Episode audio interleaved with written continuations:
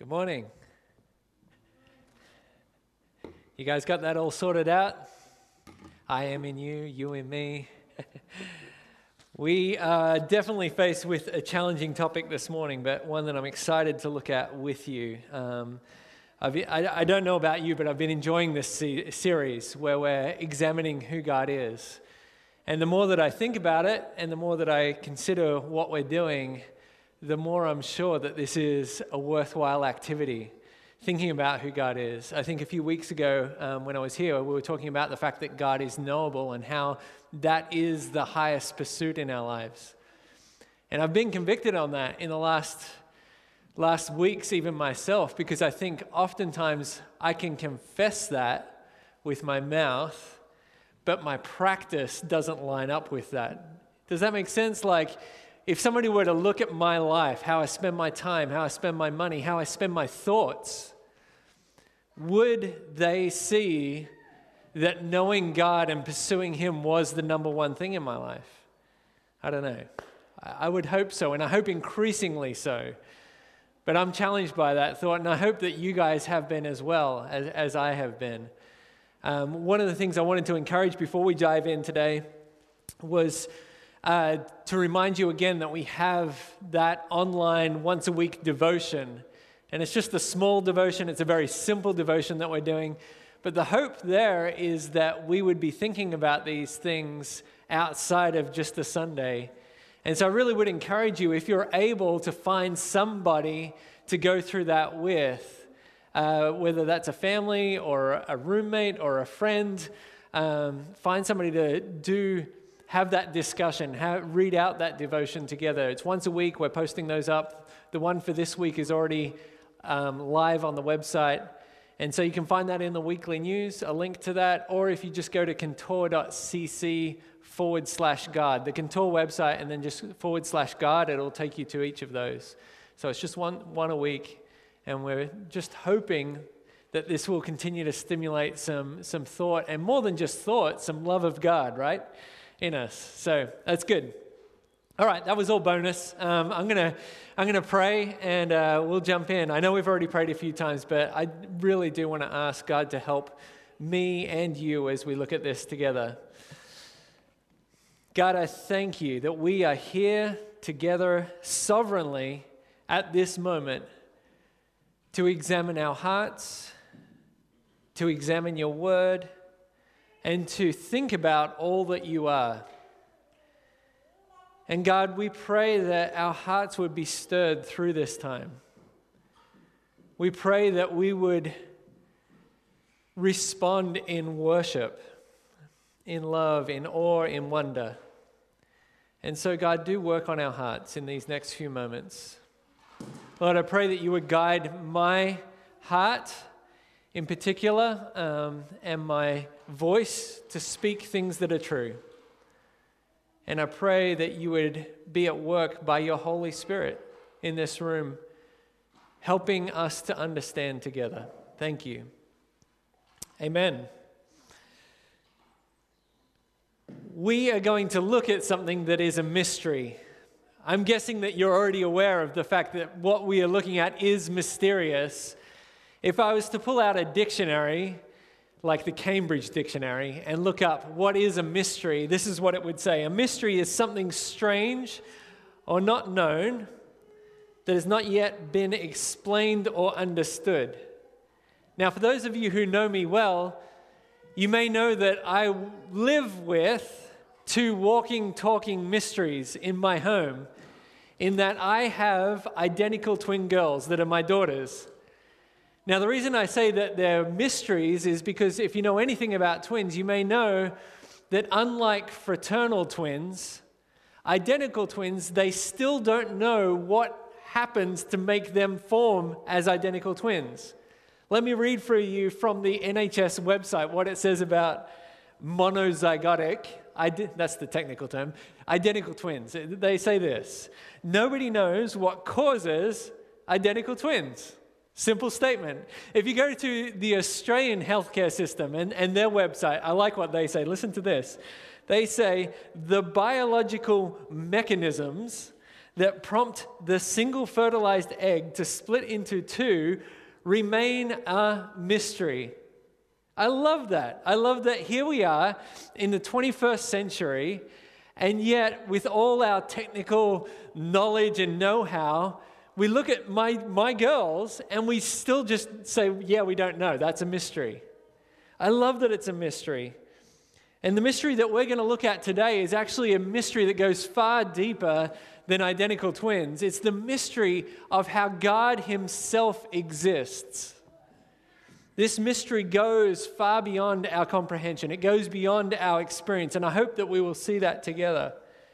Wayne Grudem, in his book Bible Doctrine, says this He said, It's clear that this form of being, as in how God exists, is far beyond our ability to comprehend. It is a kind of existence far different from anything we have experienced and far different from anything else in the universe. When we come to things that are mysterious, we often have one of two very different responses. One of the responses is to be dismissive. We look at the mystery and we're like, uh, I, I don't know. I don't know what to do with that. So I'm, I'm, it's above my pay grade. I'm just not going to even look into that. Like, I don't understand that, so I'm not going to even try. The other very different response is to go into what I'd call. Uh, Indiana Jones mode. Okay, this is where we're like, all right, I'm going to figure this mystery out. I'm going to be the first one to finally decode the mystery.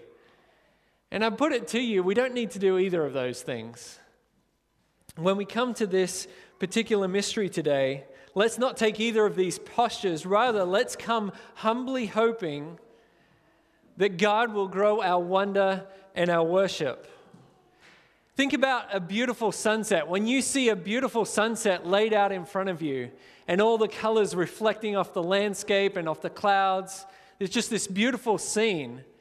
I hope, hope that when you see the mystery of that, that you don't look at that and think, well, I don't really understand how that's happening, so I'm not going to look at it.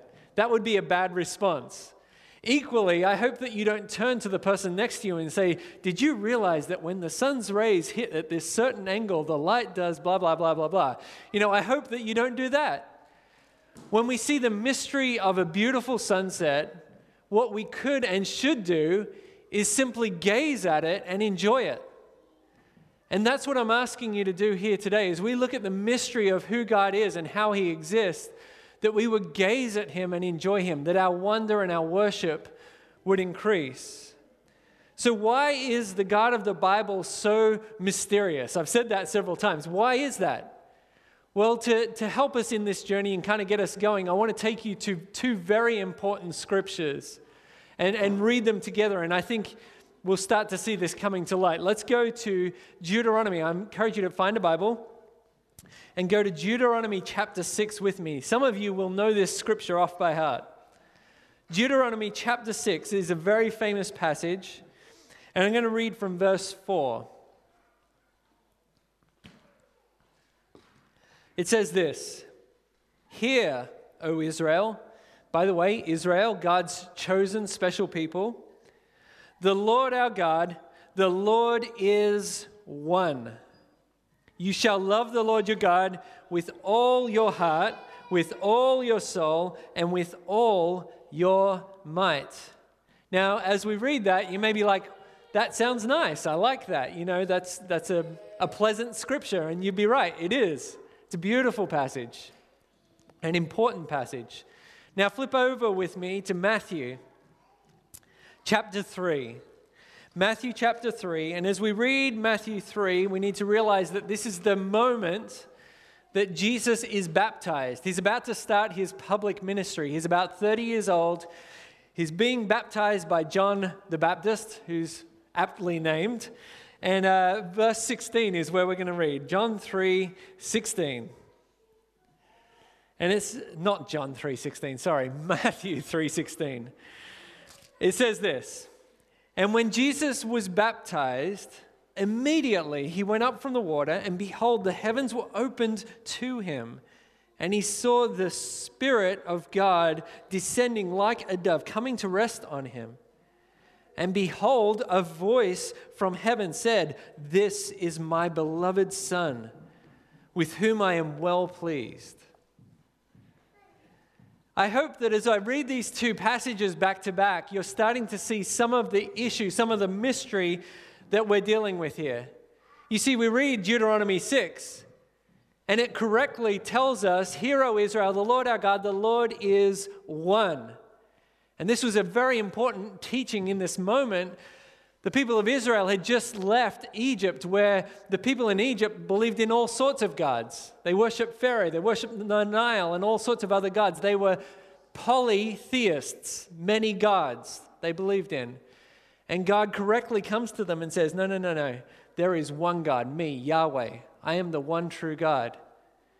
But then we read here in Matthew 3 and as we read, we've got something interesting going on. We've got God's voice coming from heaven. And then we've got him claiming this Jesus to be his son. And at the same moment, we've got the Holy Spirit, God's Spirit, seeming to descend in this moment. And we read these, this passage and we're like, okay, so what's going on here? If, if you've been around church very much, you hear people in church talking about God the Father God the Son, God the Holy Spirit, or if you're in an older style of church, maybe God the Holy Ghost. And so our finite minds start to struggle here, and we're like, okay, well, what is it? Is God one or is he three? Is he the God we see in Deuteronomy chapter 6 or is he the God we see in Matthew chapter 3? And the answer that we find somewhat frustrating is yes. He is both. And that's problematic for us, not for God. And this problem has led to thousands of years of debate. Dan hinted at this a moment ago. And because of the debate, because of the struggle and the struggle to comprehend this, we've formed, we've created special words that we don't even find in the Bible, like Trinity or Godhead or triune all of these words capture the belief that God is three persons in one eternal and unchanging, perfect being. Back in the 1600s, there was a group of Christians who came together and they worked for five years on creating a document that articulated what Christians believe and what the church is. This document that they came up with, we call the Westminster Confession of Faith. And they talk about all sorts of things, but one of the things they talk about is the Trinity. And I want to read for you just a sentence from this confession of faith. You'll have to bear with some of the older English, which I think is actually kind of cool. From the 1600s, they said this In the unity of the Godhead. Now, don't get thrown off by that. That's just saying in God as this three in one person. There be three persons of one substance power, and eternity. Now, that's a short sentence, but there's a lot packed into those few short words. God has revealed that He is these three persons Father, Son, and Spirit, and each of these persons is distinct, and yet each is fully God, powerful and eternal. And this is where perhaps a more modern version of that thought would be helpful if we were to turn to a book like Wayne Grudem's Bible Doctrine, which is a theological textbook, it tells us that when we look at God, there's three things that we need to hold on to and believe to be true. One is that God is three persons. Secondly, each person is fully God. And then thirdly, that there is one God. Now, that may sound to us like a contradiction, but I assure you that it's not. And this is where we struggle because we just don't have a good frame of reference. Even the best analogies fall short of fully capturing this. You know, whether that's an egg or whether that's water or whether that's a clover leaf. People have tried different things over the years, but of fully capturing what, what this is about. And because of the struggle and the struggle with our intellect and even our experience, saying, I d- I don't have a frame of reference for this, we can very easily fall, fall into error. Over the years, there's been four prevalent errors that, that people have struggled with, and I'm just going to quickly go through those. They each have a kind of weird and interesting name. The first one is modalism. You may be able to guess. This is where people believe that God changes in mode. In one moment, He is God the Father, and then whew, He changes and He's the Holy Spirit. But that goes against what we just read in Matthew chapter 3, even. Another error is to believe the belief of Arianism. Arianism denies the full deity of the Son and the Spirit. It's the belief that the Son and the Spirit came and were created by the Father. But again, this goes against what the Bible teaches, which is that God is eternal, and if He is eternal, He is also unchanging, which means He's always been three in one. What changes is the revelation, not God Himself. Thirdly, this is a fun name subordinationism.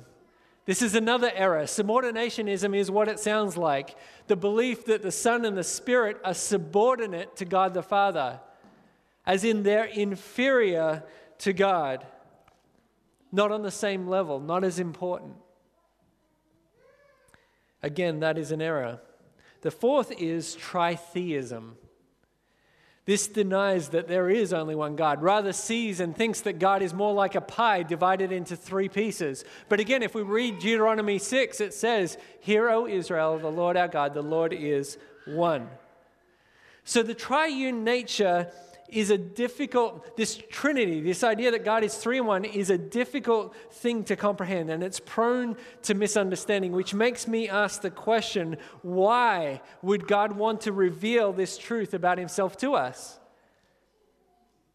Knowing that it would cause pain for some of us and confusion and even division in the church, which it certainly has. God could have chosen to just stick with the revelation of Deuteronomy 6. Hear, O Israel, the Lord our God is one. In life, painful things are often have the potential for great beauty and blessing. One of the most difficult experiences in life is to carry and give birth to a child. And yet, thankfully, mothers go ahead with this because they know the beauty and the blessing that comes from it. The doctrine of the Trinity has and will cause pain and confusion, but it also has potential to bring great blessing and great beauty to our thinking and to our lives. And so let's come back to a question that we've already asked and think for a few moments about what is the beauty of this belief, this doctrine. And so we're going to do that by looking at this question of why has God revealed that he is 3 in 1. I'm going to give you four thoughts here. Now this is not an exhaustive list. This is really to help us in our journey a little bit, all of us, and I and I pray that it is helpful for us. So why has God revealed that he is 3 in 1? Firstly, so that we can better understand how to relate to him.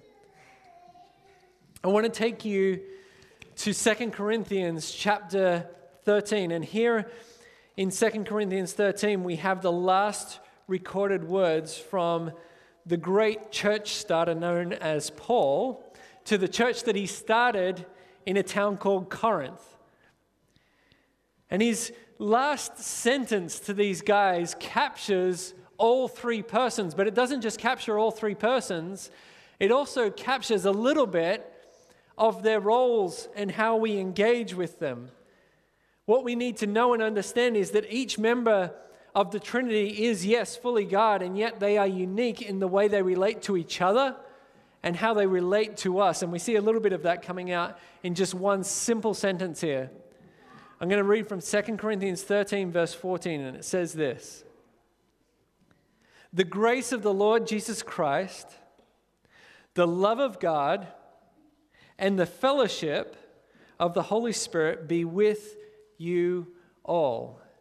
Now, you may be like, well, that sounds like some nice, encouraging words, but there is a ton of theology, thoughts about God, packed into this sentence. What is this sentence telling us about God the Father? Well, it says here, it says, may the love of God. It's reminding us that God is a God of love that he is the father pictured in the story of the prodigal son who runs after the son.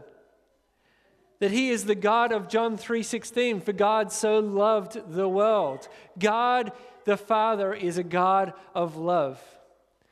This sentence is telling us something about the Holy sorry, not the Holy Spirit. Well, it does tell us about the Holy Spirit, but let's look at the Son. What's it telling us about Jesus? It says the grace of the Lord Jesus Christ.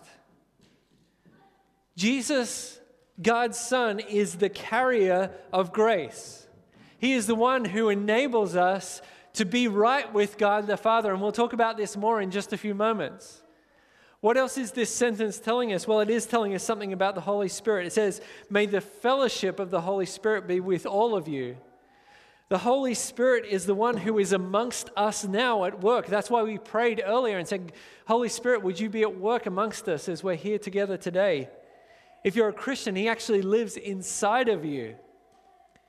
You see, seeing and understanding that God is three persons in one helps us to think more clearly about God and understand who that He is. No longer is He just some deity who's sitting up in heaven giving us 10 commandments. No, we know much more about who He is and how we can even approach Him. So, practically speaking, this is very helpful. It even helps us to know how to pray. I'll give you an example of this. I, I could pray a prayer that sounds like this God, Father, thank you that I can come to you. And I come to you boldly because of the grace of Jesus, not on my own goodness or my own merit, but because of Jesus. And Father, I come to you asking that your Holy Spirit would guide me because I really need wisdom in my life right now.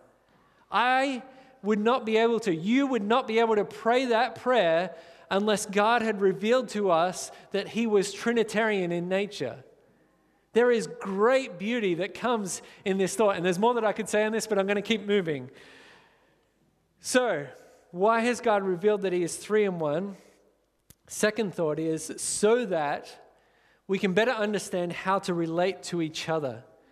It's not just about how we relate to God, but it's also about how we relate to each other. The Trinity gives us a framework for not just understanding God, but also understanding His world. Now, I was very careful here to not say our world because ultimately it is His. He created every atom in this universe. And God can help us in this. There are two key words that I want you to think about here one is unity, and the second word is diversity. Okay? Unity and diversity. In the Trinity, we see both unity and diversity. By, by the way, there's an interesting thought here. God has existed this way forever. He's always been in perfect relationship, united and diverse. And so, any thought that you may have, and you may have grown up hearing this like I did, that God created us because he needed somebody to worship him. No. God was, has always been in relationship with himself. He didn't need us. Anyway, that's a sermon for another day. But the point here is that God Himself is united and yet diverse, and He has created His world to operate best when there is unity amongst the diversity of His creation. I'll give you a couple of examples of this. Think about a marriage. A marriage works best when there is unity amongst the diversity. Those of you who are married will say a hearty amen to this, right? This also works out in the church. The church is a wonderful place to be when there is unity amongst the diversity of the church. Equally, it's a horrible place to be when there is disunity, right? Thirdly, we see glimmers of beauty even in the world at large when the world at large embraces unity amongst diversity. We see this in the world around us at times, fleeting at times.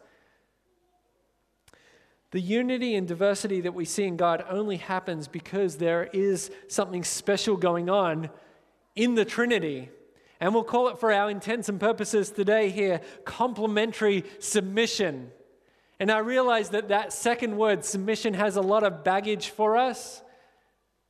But I want you to think of it in a perfect sense, without that baggage we see in the Trinity a loving, trusting submission where each of the members of the Trinity are relationally connected and they complement each other through their submission to one another. There's a couple of scriptures I'd point your attention to here. John 20 is where I'm about to go. So, John 20. And here in John 20, if you turn there, you'll see that Jesus has just been raised back to life again, and he's interacting with his disciples for the first time. But we hear a little bit of this submission coming out in this verse. It says in verse 21 of chapter 20 of John, Jesus said to them again, Peace be with you. As the Father has sent me, even so I am sending you. And when he said this to them, he breathed on them and said to them, Receive the Holy Spirit. By the way, this is another text within two verses. We see all three persons active. But there's that important thing. He has been sent by God the Father. There is a submission here. If you flip back just a few pages to John chapter 14, before Jesus goes to the cross, when he's at the Last Supper table, it says in John 14, verse 16, this. This is Jesus speaking again. And I will ask the Father, and he will give you another helper, capitalized helper, by the way, because it's talking about the Holy Spirit to be with you forever, even the Spirit of truth. What we need to understand here is that Jesus is submitted to the Father, and the Holy Spirit is submitted to the Son and the Father. And this does not, hear me say this, this does not diminish their godness. That's not really a real word, but you get what I'm saying here. It doesn't diminish their significance. The Bible paints for us a picture, an example, a perfect example of delightful submission and relationship.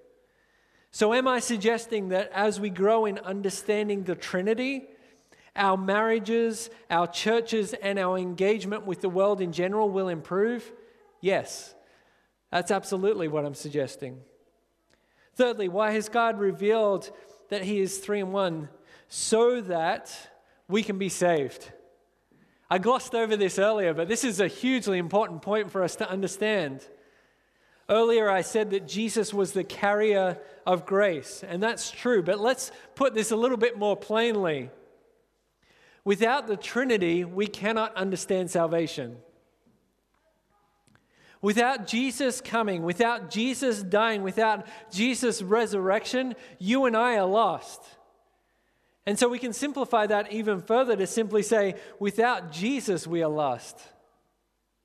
Who else would be sufficient for the monumental task of saving us from our sins? We have to understand that our sins, the things that we have thought, said, or done that don't measure up to God's perfect standard, that they are like an immovable pile. Only somebody supernatural would be strong enough to fix that. And so we ourselves cannot fix ourselves from our sins, and not even a really good person or a prophet. Jesus was more than any of those things. He was God with us, Emmanuel. Only Jesus is able to save us from our ten- sins. And so, with no Trinity, there is no Jesus. And with no Jesus, there is no salvation. And sadly, this is where the Jews still sit in their beliefs today. Fourthly, why has God revealed that He is three in one? So that we can live life to the full. Do you want to know the best way to live your life? It's not a slogan about being happy. It's not a slogan about uh, having good money or a good career or a good family life. The best way to live is by being right with God the Father through the sacrifice of Jesus, empowered and directed by the Holy Spirit. If the Trinity were not revealed, we would not understand that. God has revealed that He is Father, Son, and Spirit so that those of us who believe can walk in more joy and freedom than we would have until He returns, when He comes and gets rid of all sin in the world. Without the revelation of the Trinity, we would still be making sacrifices to ask for forgiveness for our sins. We wouldn't have the Holy Spirit, the helper, the advocate here leading us and guiding us. The fact that God is three in one greatly enhances the lives of those who believe. Jesus made this pretty plain when he was here amongst us. He said, I, came, I have come to give you life and give you life what? More abundantly. And so I want to ask you do you know God? Are you right with God through the sacrifice of Jesus? There is no other way to be right with God, no amount of good living. And finally, are you empowered and directed by His Holy Spirit? Now, most of us in this room, we probably need to think on that third one more than the others, because I think most of you would say, Yeah, I know God. Yeah, I'm right with God through Jesus. But are we empowered and directed by the Holy Spirit, or are we trying to seek our own way, make our own decisions independent of the Spirit's leading? All that we've said here reminds us that yes, the Trinity is mysterious, but it's a good mystery. Kind of like the two mysterious little humans that I get to live my life with. They're a good mystery, my twins. I don't understand how that all works. Nobody does. But I am incredibly thankful for their lives. And just as every day I get to witness the beauty of that particular mystery, identical twins, we too can embrace the beauty of the mystery every day of who God is. My hope is that our time together has increased our thoughts about this. It's increased our awe, our wonder, our worship. There was a lady who lived quite some time ago who made a quite profound statement. Her name's Evelyn Underhill, and she said, If God was small enough to be understood, he wouldn't be big enough to be worshiped. Our God is three persons in one perfect eternal being. And I don't fully understand that. But I do believe it to be true. And what I would say is, what a marvelous mystery. And so, all I say to close our time is, How great is our God? Amen, right? Let me pray for us. God, we thank you that even though we don't fully understand this mystery of how you exist as three persons in one, we thank you that you have revealed that this is true. And by faith, God, we want to cling to this belief. God, may it change the way that we think about you. May it change the way that we think about each other. God, help us to live lives celebrating the salvation we have through Jesus. May we live lives that are submitted to the will of the Holy Spirit. And so, even right now, Holy Spirit, we invite you to work in our time of response. Help us to be open to your leading, your prompting, and your guiding in these next few moments. Speak to us now. Thank you that you are here with us. Amen.